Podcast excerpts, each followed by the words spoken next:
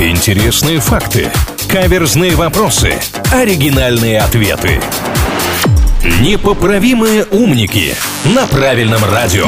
Новая встреча с господином редактором на правильном радио начинается прямо сейчас. Илья Андреев и Маша Сафонова в деле. Как всегда, мы в ближайшее время услышим от господина редактора какой-то вопрос и попытаемся все дружно на него ответить. Присоединяйтесь к поиску верного ответа. Господин редактор, здравствуйте. Здравствуйте! Сегодня со мной загадку вам загадывает исследователь американского общества Пол Фассел. Он утверждает, что в видах спорта для обычных и для богатых людей размер его разный. Причем чем выше социальный класс, тем размер этого меньше. О чем речь? Я почему-то первым делом подумал про поле. Ну, допустим, в хоккее площадка поменьше, чем в американском футболе. Но все равно не все виды спорта под этот ответ подходят.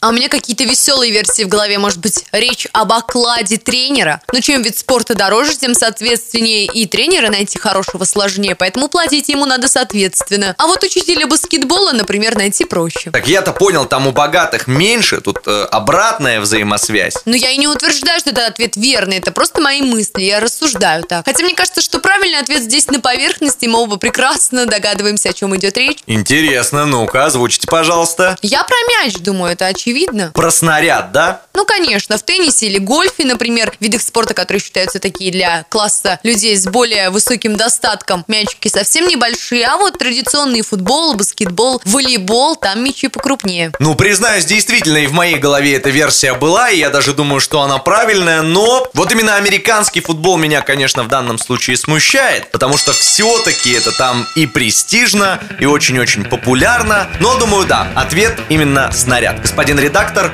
вы все слышали, ваш вердикт. Если говорить на таком спортивном языке, вы точно попали в цель, у вас две золотые медали. Я желаю вам всегда заниматься в жизни, чем вы хотите, но чтобы всегда была возможность попробовать гольф. Очередной выпуск непоправимых умников подошел к концу, что приятно завершается он сегодня нашей победой. Праздновать будем под музыку от правильного радио. К ней переходим.